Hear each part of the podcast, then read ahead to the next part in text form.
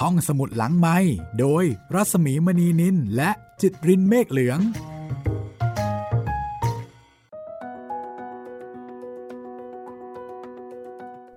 สวัสดีค่ะยินดีต้อนรับเข้าสู่ห้องสมุดหลังไมค์ดราม่านะคะกับเรื่องแทงข้างหลังครับเรื่องนี้รับประกันความตื่นเต้นระทึกใจเลยแหละเพราะว่าเป็นเรื่องสั้นเรื่องสุดท้ายนะคะในหนังสือรวมเรื่องระทึกใจของอัลเฟรดฮิตค็อกค่ะคุณจิตเรนครับเรื่องนี้ก็น่าจะเข้มข้นสืบสวนสอบสวนเช่นเคยนะครับก็น่าจะเข้าทางแนวของอัลเฟรดฮิตค็อกเลยใช่ไหมคะตั้งชื่อเรื่องแบบนี้เนี่ยแทงข้างหลังก็น่าจะใช่นะครับถ้าไม่มีอะไรพลิกโผกลางเรื่องหรืออะไรแบบนี้อ๋ออาจจะมีอะไรที่เราไม่คาดหมายว่าจะได้เจอก็ต้องรอลุ้นกันต่อนะคะว่าแทงข้างหลังเนี่ยนอกเหนือไปจากเรื่องของสืบสวนสอบสวนเรื่องของฆาตกรรมเรื่องของการฆ่าอะไรต่อมีอะไรมันจะมีอะไรที่เรานึกไม่ถึงอีกหรือเปล่านะคะจากการอ่านจากการฟังเรื่องแทงข้างหลังค่ะเรื่องนี้ค่อนข้างยาวเหมือนกันนะเนี่ยใช่ครับโอ้ยาวพอสมควรเลยแหละครับถ้าเป็นเกี่ยวกับสืบสวนสอบสวนจริงๆนี่ก็โอ้โหเข้มข้นเลยแหละเพราะว่ารายละเอียดเยอะมากมันมีประเด็นอะไรนะคะที่มันมากมายขนาดนี้ใช่ไหมการตั้งชื่อนี่ก็ดูตีความได้สองแบบนะครับแทงข้างหลังจริงๆหรือแทงข้างหลังในเชิงหักหลังใช่สำหรับห้องสมุดหลังใหม่นะคะเราก็ยังคงเป็นดราม่าอีกประมาณหนึ่งนะคะกับการฉายเรื่องแทงข้างหลังนี่แหละค่ะส่วนหลังจากนั้นจะเป็นเรื่องอะไรก็ต้องรอลุ้นกันนะคะและคุณผู้ฟังก็สามารถเสนอแนะเรื่องที่อยากฟังมาได้นะคะก็ติดต่อได้ในทุกช่องทางที่คุณจิตรินได้เคยบอกไว้ค่ะครับผมถ้าอยากจะติดต่อกับพวกเรานะครับติดต่อมาได้เลย2ช่องทางหลักๆก็คือแฟนเพจ Facebook ไทย PBS Podcast แล้วก็แฟนเพจของพี่หมีรัศมีมณีนินนะครับแล้วก็ถ้าอยากจะติดตามรับฟังตอนใหม่ๆของห้องสมุดหลังใหม่ก็ตามไปฟังกันได้ที่เว็บไซต์แล้วก็แอปพลิเคชันของไทย PBS Podcast นะครับทุกวันจันทร์วันพุธแล้วก็วันศุกร์นะครับส่วนทาง YouTube ไทย PBS Podcast ก็จะเป็นตอนเก่าๆที่เอามาอัปโหลดให้คุณผู้ฟังได้ฟังกันนะครับค่ะวันนี้เราจะมาเริ่มต้นแทงข้างหลังนะคะสำหรับใครที่รู้สึกว่าชีวิตในช่วงนี้ไม่ค่อยมีอะไรตื่นเต้น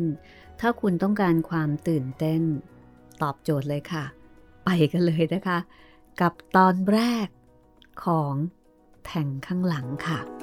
โทรศัพท์บนโต๊ะทำงานของนายร้อยตำรวจโทหนุ่มแห่งกองสอบสวนกลางดังกังวานขึ้นท่ามกลางความเงียบสงัดของราตรีที่หนาวเย็นเยียบนักสืบมือดีเหลียวไปดูนาฬิกาแขวนที่ผนังห้องขณะนั้นเป็นเวลา2 ยาม 7 นาทีเขาเอื้อมมือไปยกหูโทรศัพท์ขึ้นแนบหูแต่ยังไม่ทันจะกรอกเสียงลงไปเสียงจากปลายสายก็ดังระลัวขึ้นมาว่านี่เร็วฉันคิดว่า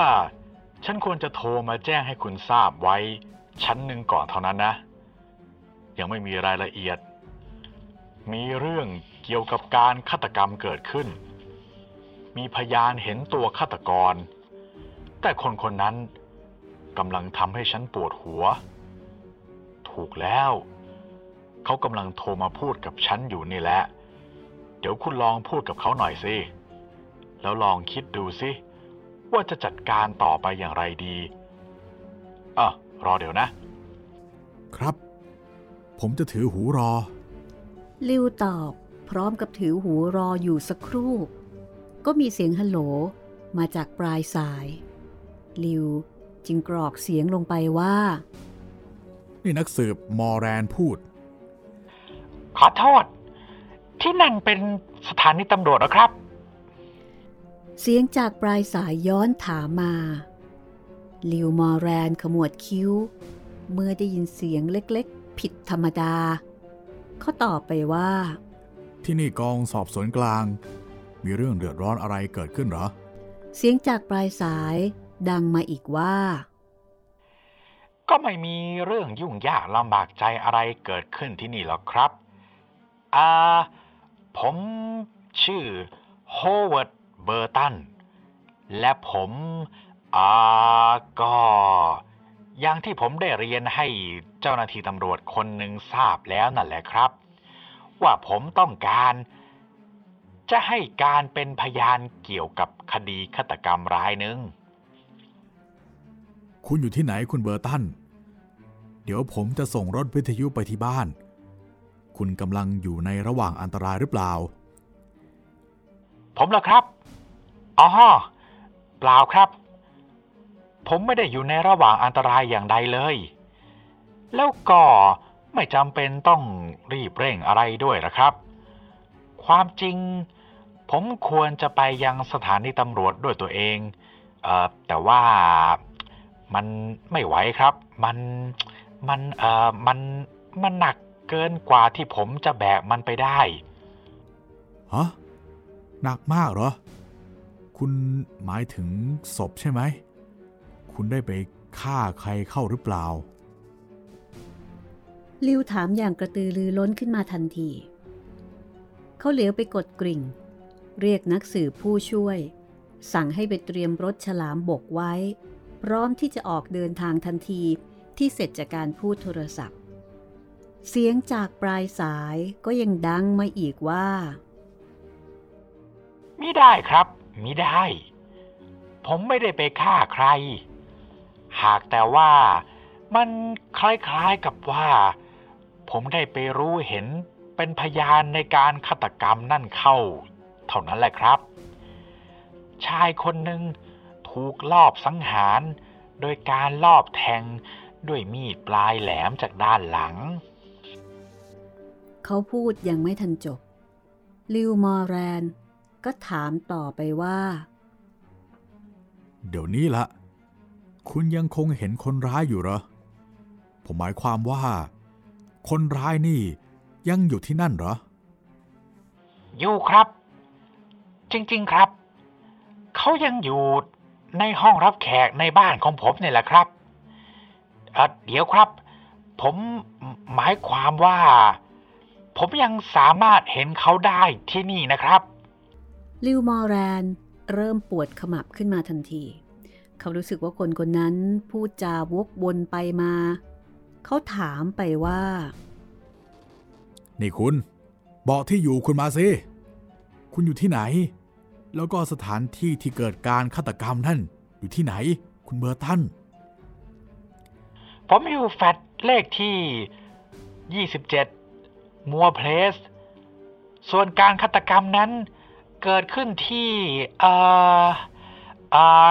ห่างจากแฟลตของผมไปประมาณ12ไมล์ครับแล้วก็มันเกิดขึ้นเมื่อ2สัปดาห์มาแล้วแต่ผมเพิ่งเห็นเหตุการณ์นั้นเมื่อตะกี้นี่เองครับลิวมอแรนแยกเขี้ยวคำรามกรอกลงไปในกระบอกโทรศัพท์แล้วก็กล่าวด้วยเสียงอันดังว่าแล้วกันคุณเบอร์ตันนั่นคุณพูดภาษาบ้าบอคอแตกอะไรนั่นฮะให้ตายสิถามจริงๆเถอะว่าคุณเมาหรือเปล่าเนี่ยหรือว่าเขากล่าวยังไม่ทันจะขาดคำเสียงจากปลายสายก็ขัดขึ้นมาอีกว่าโธ่คุณนักสืบครับผมไม่ได้เมานะครับไม่เมาจริงๆแล้วก็ไม่ใช่เรื่องที่จะมาพูดเล่นๆเป็นตลกอะไรด้วยมันเป็นเรื่องจริงครับคือว่าภรรยาของผมกับตัวผมเนี่ย ได้กลับจากไปเที่ยวพักผ่อนหย่อนใจทางเรือที่เมืองนัสเซาเมื่อประมาณ9 วันก่อนนู้นและคืนนี้เราจึงได้พบเขาพูดยังไม่ทันจบนักสืบมอแรนก็ถามซ้อนไปว่าแล้วเรื่องนี้มันไปเกี่ยวอะไรกับเรื่องของการฆาตกรรมด้วยชายคนนั้นก็เลยตอบว่าก็นั่นแหละครับ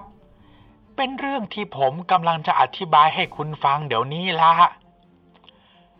คือว่าเมื่อเรากลับมาถึงบ้านในคืนนี้เราก็ได้นำเอาภาพยนตร์ที่เราได้ถ่ายไว้เมื่อคราวไปนัสเซามาฉายดูและแล้วก็ได้พบภาพหนึ่งในภาพยนตร์นั่นแหละครับเป็นภาพที่เราถ่ายใกล้อู่เรือหลังสโตรมาร์เก็ตคือเราได้ถ่ายติดภาพของชายคนหนึ่งโดยที่เราไม่ได้รู้ในขณะถ่ายนั่นเลยว่าได้ติดภาพเขาเข้าไปด้วยในภาพนั้นน่ะชายคนหนึ่งกำลังถูกแทงจากด้านหลังจากคนร้ายคนหนึ่งจนถึงแก่ความตายแต่เพราะว่าเครื่องฉายภาพยนตร์ของผมมันใหญ่แล้วก็หนักมากเกินกว่าที่ผมจะยกไปยังสถานีตำรวจได้แต่อย่างไรก็ดีผมคิดว่าผมควรจะต้องรายงานเรื่องนี้ให้คุณนักสืบทราบไว้ดีละเดี๋ยวผมจะไปพบคุณที่บ้านนะ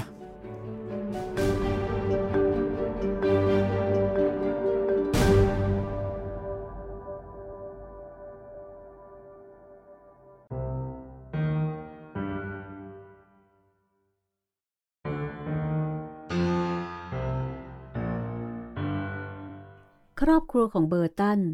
อาศัยอยู่ในบ้านไม้เก่าๆที่มัวเพรสโฮเวิร์ดเบอร์ตันเป็นชายร่างเล็กผอมบางอายุประมาณ50 ปีเศษส่วนยูไนซ์ภรรยาของเขานั้นเป็นหญิงร่างท้วมอายุใกล้จะ50 ปีเช่นกันทั้งคู่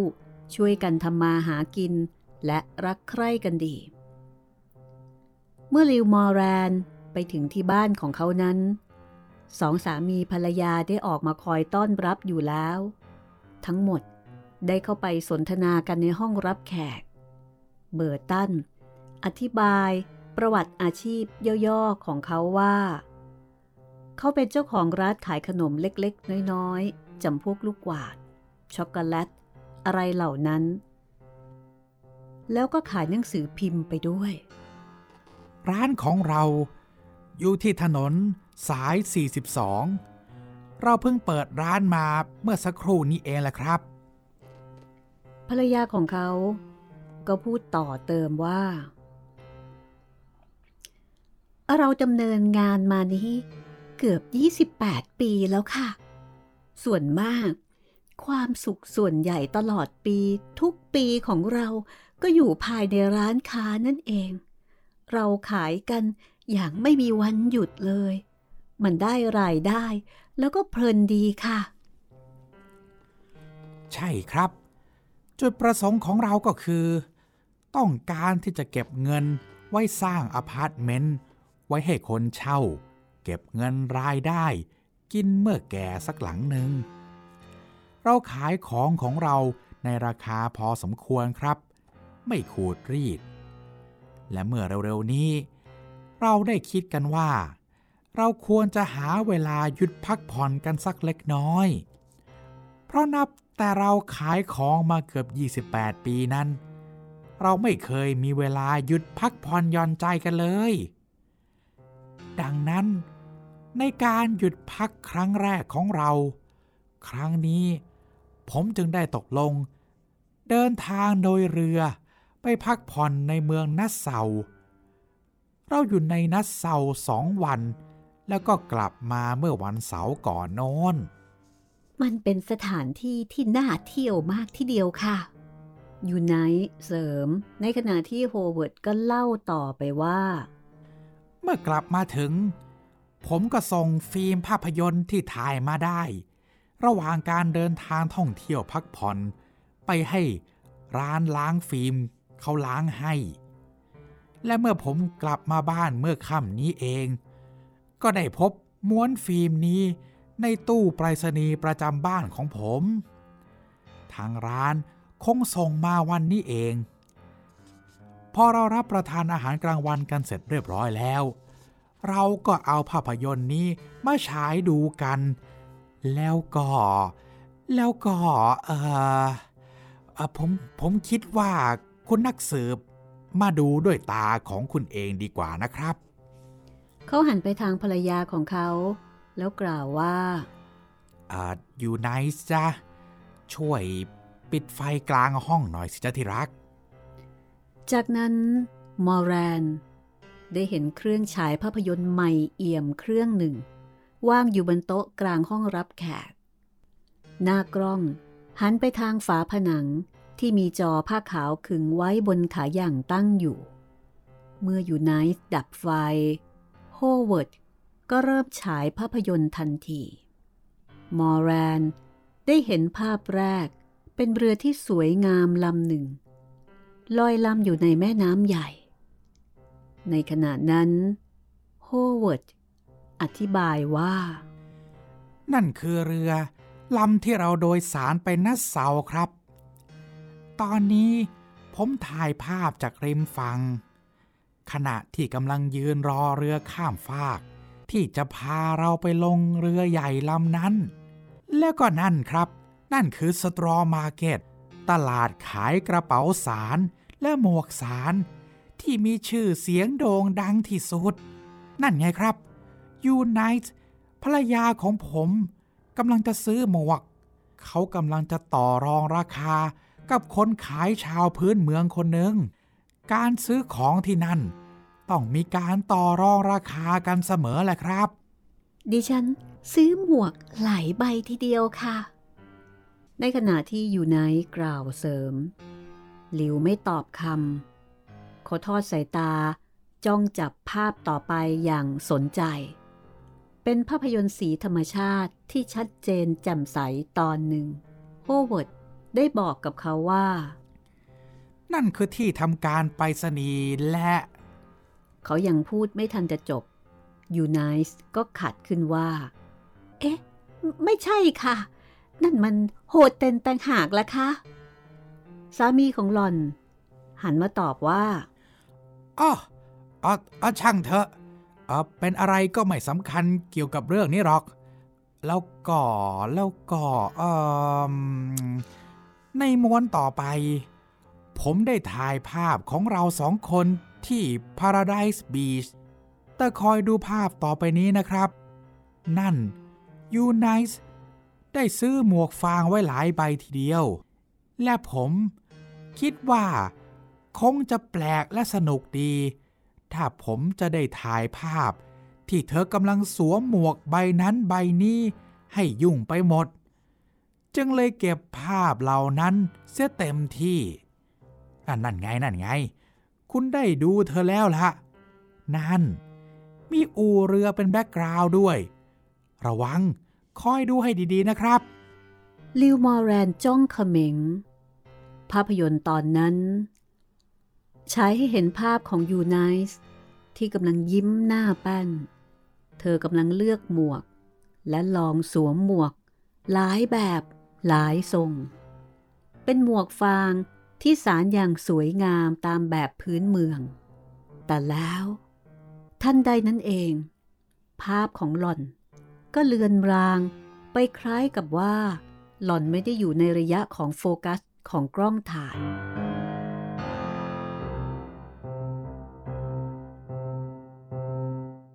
และแล้วก็มีภาพต้นหญ้าคาที่สูงเกือบท่วมหัวที่ขึ้นอยู่เป็นดง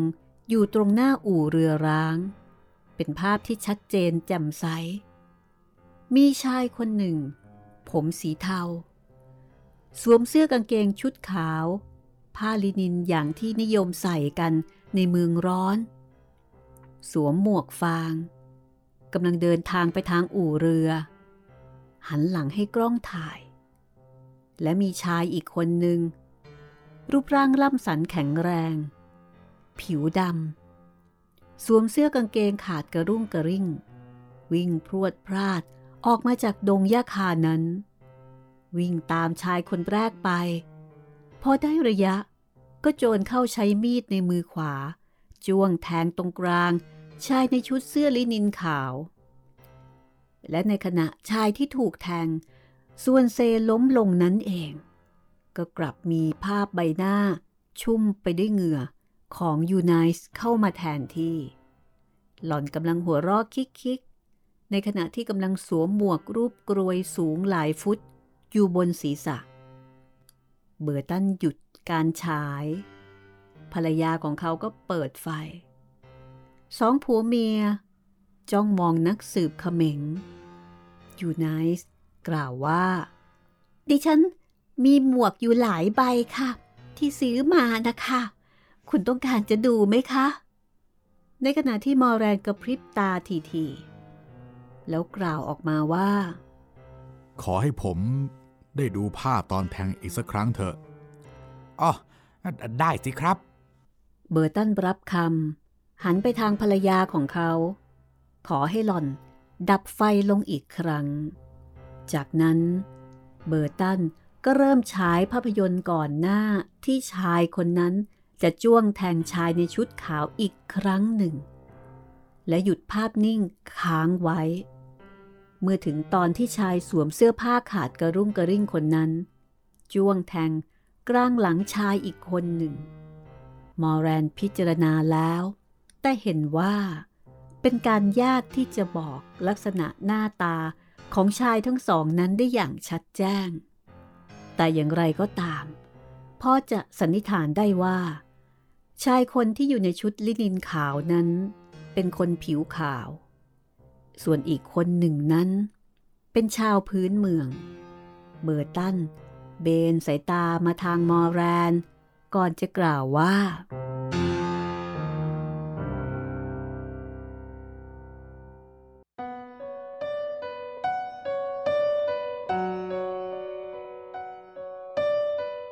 ความจริงผมเองก็ไม่ใช่มือกล้องชั้นดีอะไรหรอกครับพอจะรู้วิธีถ่ายภาพเท่านั้นเราได้ซื้อกล้องถ่ายภาพยนตร์ก่อนที่จะเดินทางไปเที่ยวเรือคราวนี้ไม่กี่วันเองผมคิดว่ามันอาจจะเป็นว่าผมบังเอิญถ่ายเปะปะไปติดเอาภาพการฆาตกรรมครั้งนี้ก็เป็นได้และนั่นเองที่ว่าทำไมภาพของยูไนส์จึงเลือนลางไปจากหน้ากล้องตอนนี้ผมจะถ่ายต่อไปได้หรือยังล่ะครับโอเคฉายต่อไปได้แล้วเบอร์ตันฉายต่อไปพลางอธิบายว่าตอนนี้คุณจะเห็นว่ายูไนส์กลับเข้ามาสู่หน้ากล้องอีกครั้งหนึ่งและภาพหน้าอู่นั้นกลับเลื่อนลางไปผมจะฉายต่อไปให้จบม้วนนะครับนั่นเป็นภาพอีกตอนหนึ่งเป็นภาพเรือขณะที่เรากำลังเดินทางกลับและนี่ก็คือเอาละเปิดไฟได้แล้วล่ะครับคุณเบอร์ตันลิวเอ่ยขึ้นแต่เบอร์ตันแย้งว่า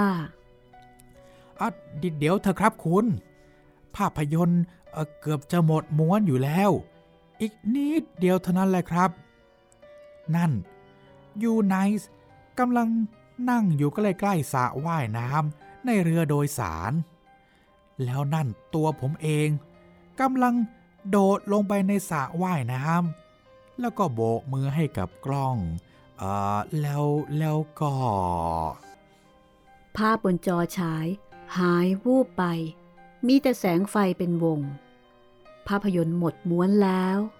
ยูไนส์เอื้อมไปเปิดไฟสว่างพรึบแล้วกล่าวว่าแหมไปไม่กี่วัน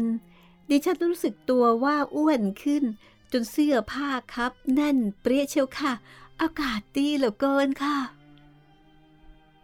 ในขณะที่ลิวมอรันยิ้มอย่างสุภาพแล้วหันไปถามโฮเวิร์ดว่า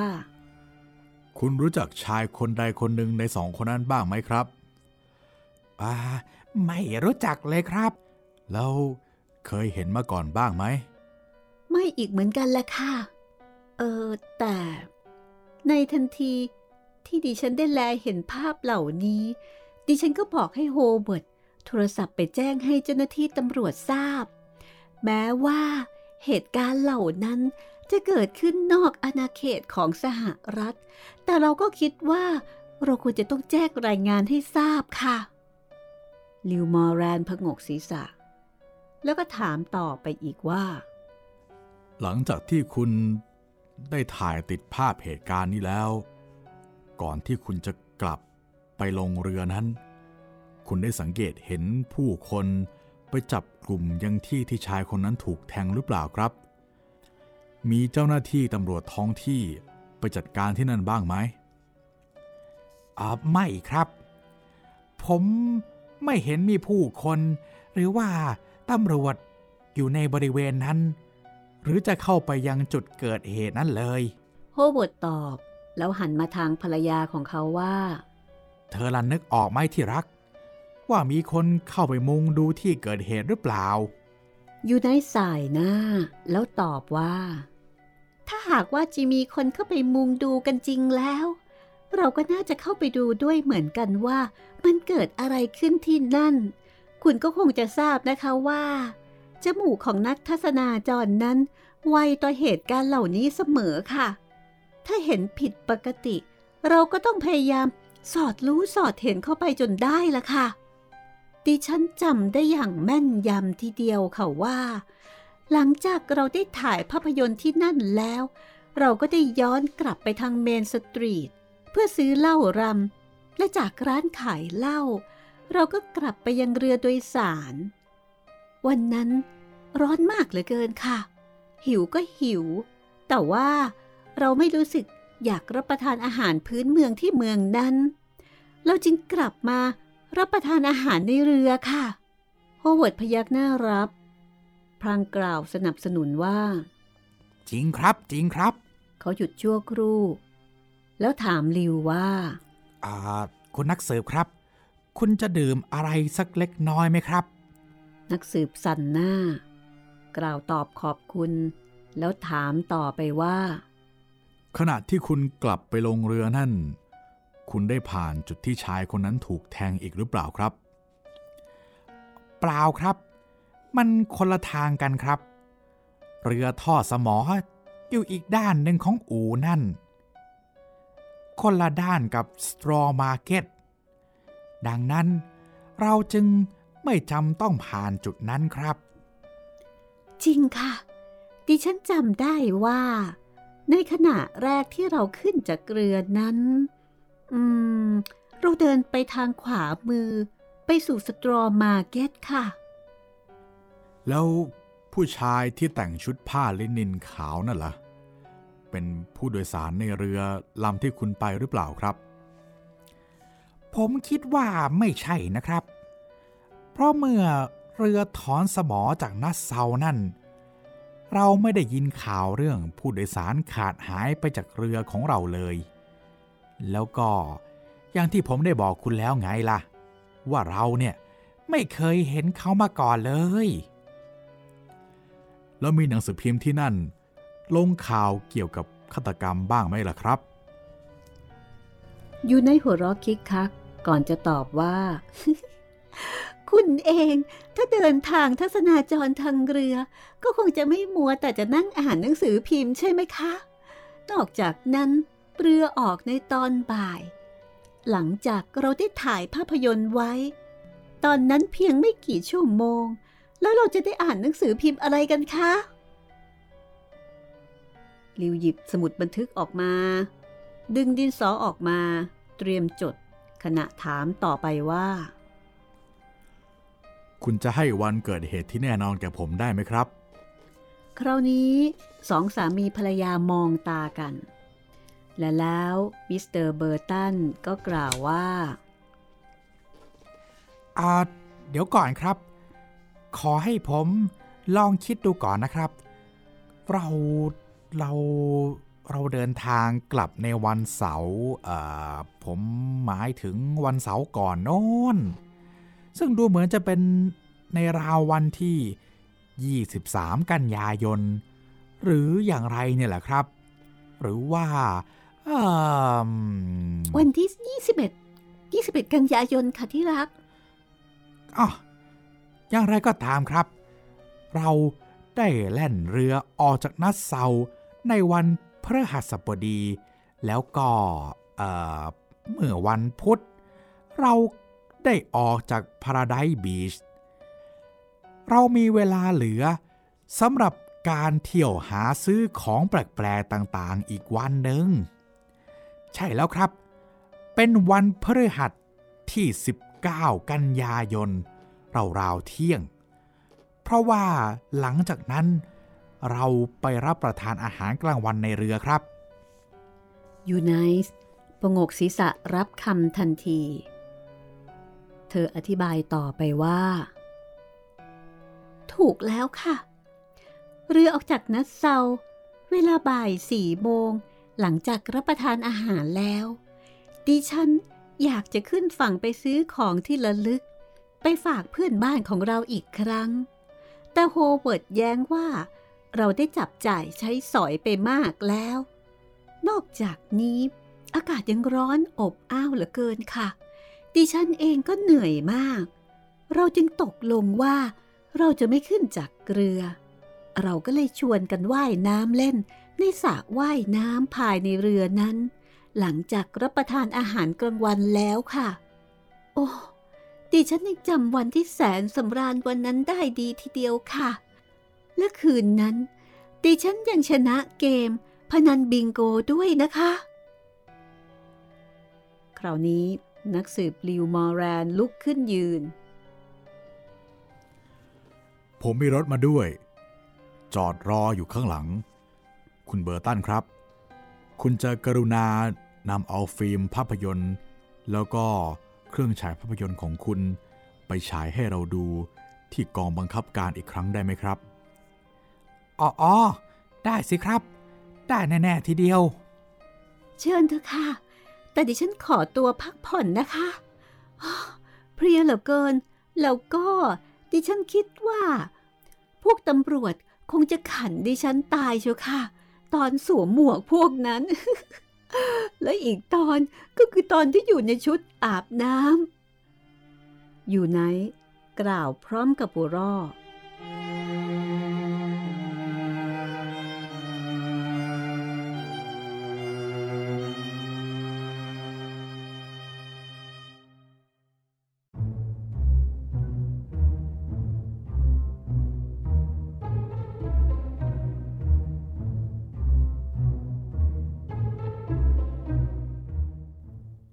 เช้าวันรุ่งขึ้น 8:30 นาทีร้อยตำรวจโทเดฟวินติโนสารวัตรสอบสวนแห่งกองสอบสวนกลางได้บอกกับลิวภายหลังที่ได้รับฟังเรื่องราวของการฆาตกรรมในนัสเซาจบลง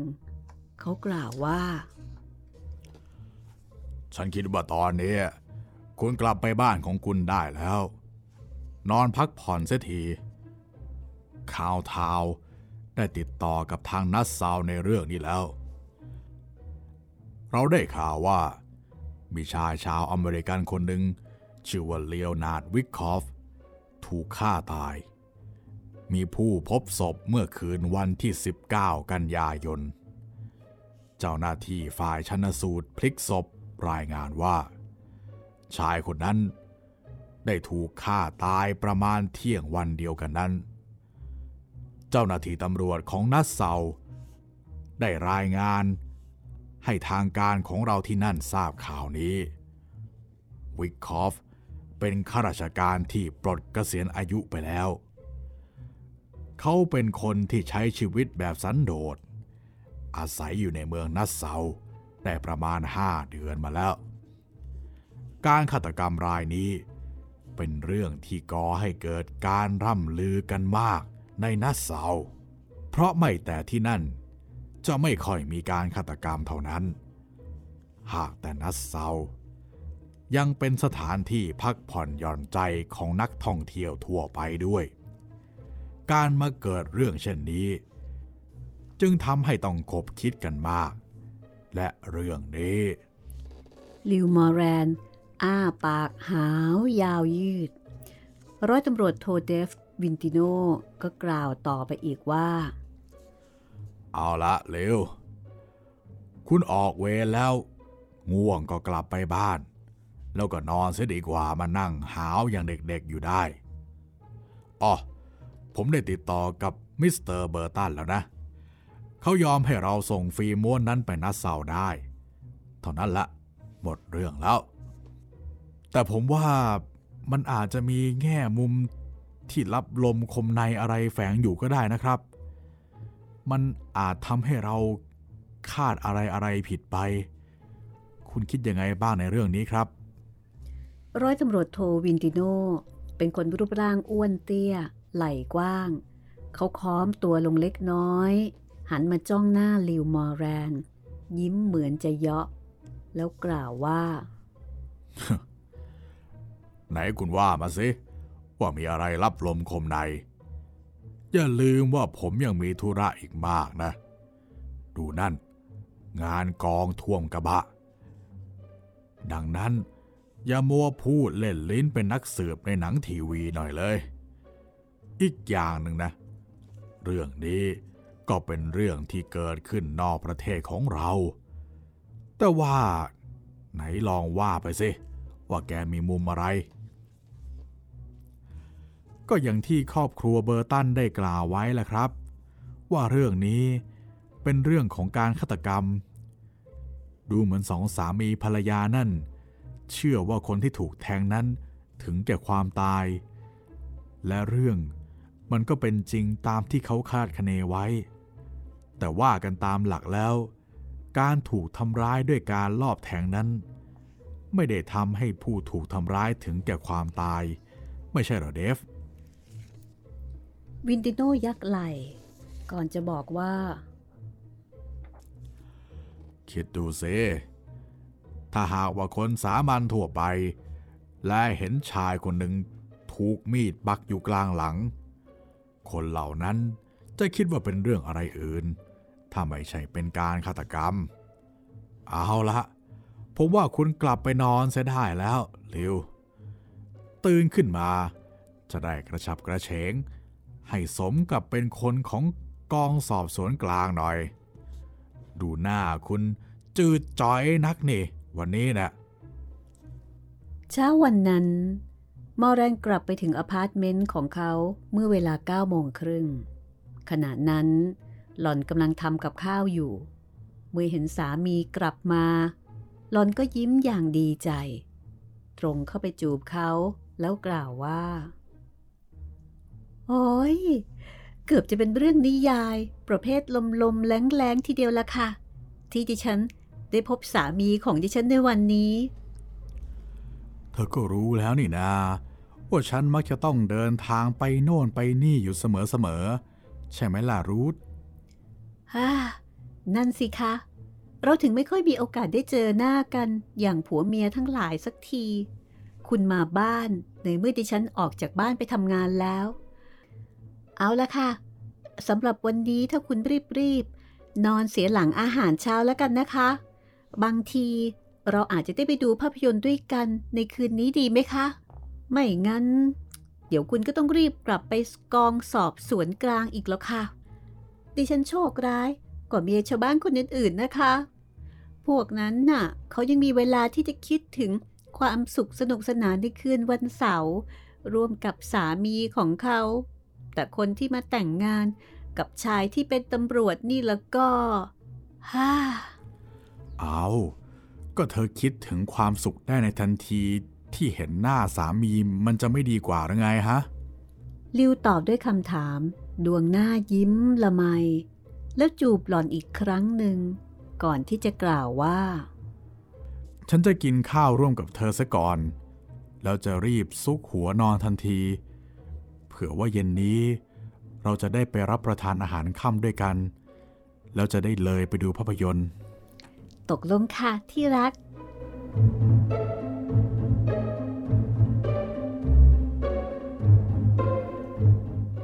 และนี่ก็คือแทงข้างหลังในตอนแรกนะคะ ตกลงว่าเรื่องนี้นึกถึงอันนี้เลยนึกถึงกล้องวงจรปิดซึ่งปัจจุบันมันไม่ได้มีอุปกรณ์ชิ้นนี้อยู่แต่ว่าโฮเวิร์ดใช่ไหมกับยูไนส์ไปเที่ยวถ่ายภาพยนตร์เอาไว้ด้วยหลังจากนั้นก็เลยมาพบว่าอุ๊ยไปเจอการฆาตกรรมและการแทงข้างหลังค่ะครับก็เป็นแนวถนัดของฮิชคอกนะครับพวกเรื่องบังเอิญเรื่องที่ไม่คาดคิดแล้วก็จบด้วยโศกนาฏกรรมนะครับ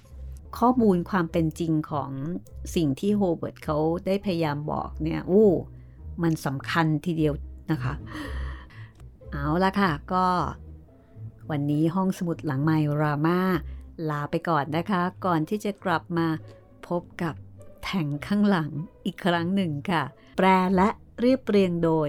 หม่อมราชวงศ์ชนสวัสดิ์ชมพูนุชค่ะและจัดพิมพ์โดยสำนักพิมพ์ประมวลสาร 2508 ค่ะสวัสดีค่ะสวัสดีครับ